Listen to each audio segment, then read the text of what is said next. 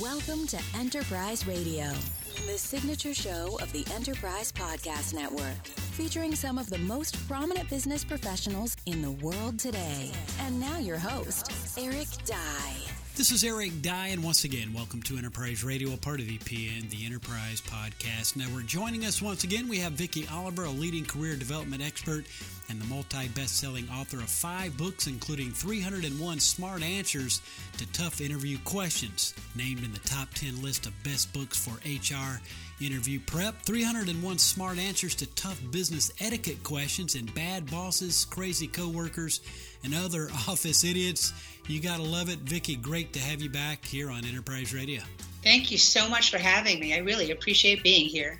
Well, I certainly appreciate your taking out a moment to be back with us here today on the program. So tell me, for starters, what is rage applying? Let's start there. Okay. When you're frustrated with your boss, your job, your colleagues, and then you start submitting rapid fire applications to get a job somewhere better, that is rage applying. And Vicky, why does rage applying not work? Get into some details there. Well, unfortunately, the anger that's underneath it all often comes out in the applications. You're not going to do a great job applying for a job when you are furious. You just aren't. You're going to make mistakes. You're, the underneath temper is going to show to future employers. And another question along these lines how can you turn rage into a more productive job searching strategy? Get into some details there. Well, I think the first thing is that you want to try to salvage the situation. You want to step away from your screen, leave your office environment, you know, leave the toxicity behind, and then you want to start strategizing about how you can turn it around where you currently are. The best time to look for a job is actually when you're in a job and when you're doing well in your own job. So I would say the first thing is, you know, you want to cool down and then you want to try to work to to fix it, right? And that can take several different uh, forms. But the most important thing I would say is one, calm down, and then you want to strategize on reaching back to that boss, those colleagues, those coworkers, the people who are driving you crazy, and you want to figure out a strategy for preserving your job while you are looking for a job.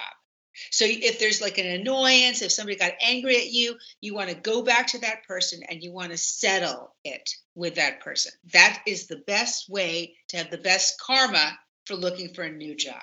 Certainly, some good tips shared right there today. We're joined by Vicky Oliver, a leading career development expert and the multi best selling author of five books. She's joined us once again here on Enterprise Radio, part of EPN, the Enterprise Podcast Network. Now, continuing on, why is quitting your job in a rage a bad idea? Well, first of all, if you quit in a rage, you're never going to get a good recommendation from that place.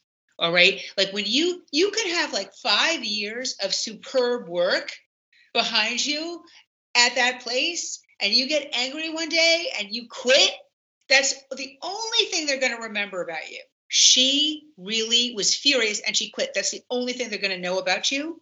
And so you will never get a good word of mouth back from that place. So so you don't want to quit in a rage. It, you can't make it's sort of like your emotions when you're angry, your emotions hijack you. And you just can't think clearly and this comes across if you're applying for a job, if you're redoing your resume, all these things. Like people can read anger and they don't like it. They don't like it. And if you quit in a fury, you know, your boss, what are they going to say about you? Oh, she got mad one day and she quit.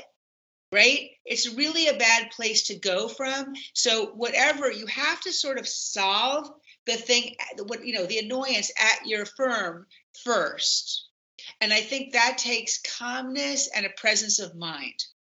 And also, if you decide to quit, why is it important to look for a job from your computer at home rather than, say, at the office?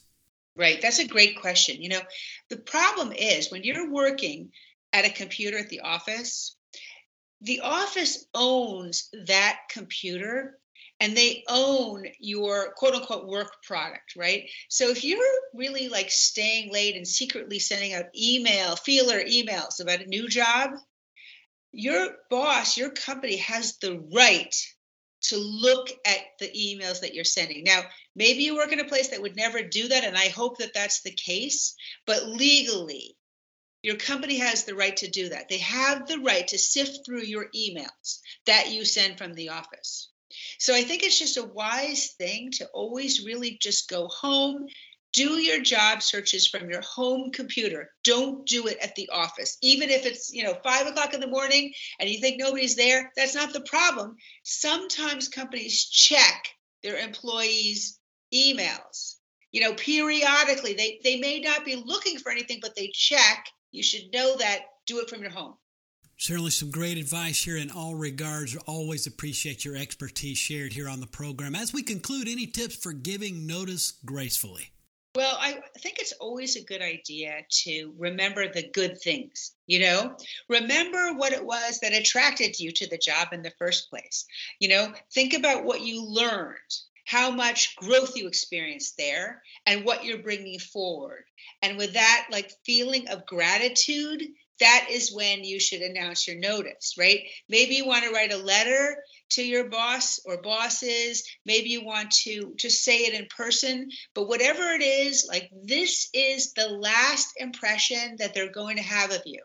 So, you know, stifle that fury and like bring out the gratitude and thank them for everything you've learned and you'll do a lot better later like two jobs from now when somebody reaches out to that company and asks about you then the references will be fantastic it all makes sense. Good stuff always, Vicky. And if listeners wanted to pick up your books and or to get more information on yourself, where's the best place online to do so?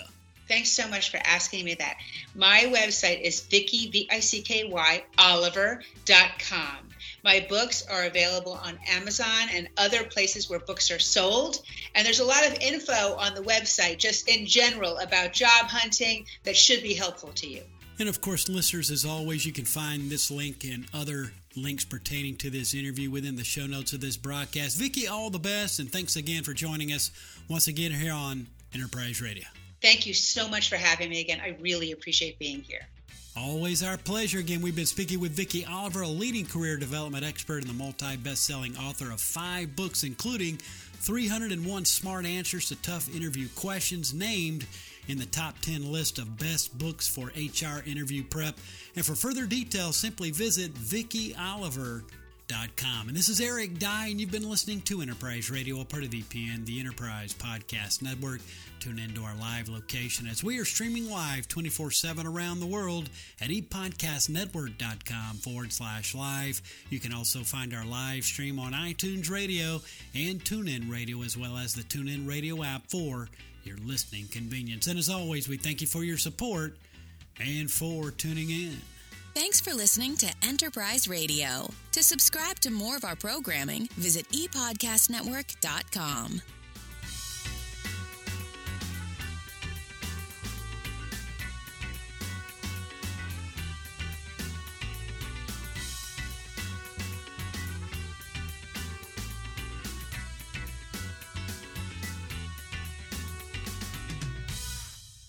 This is the ePodcast Network.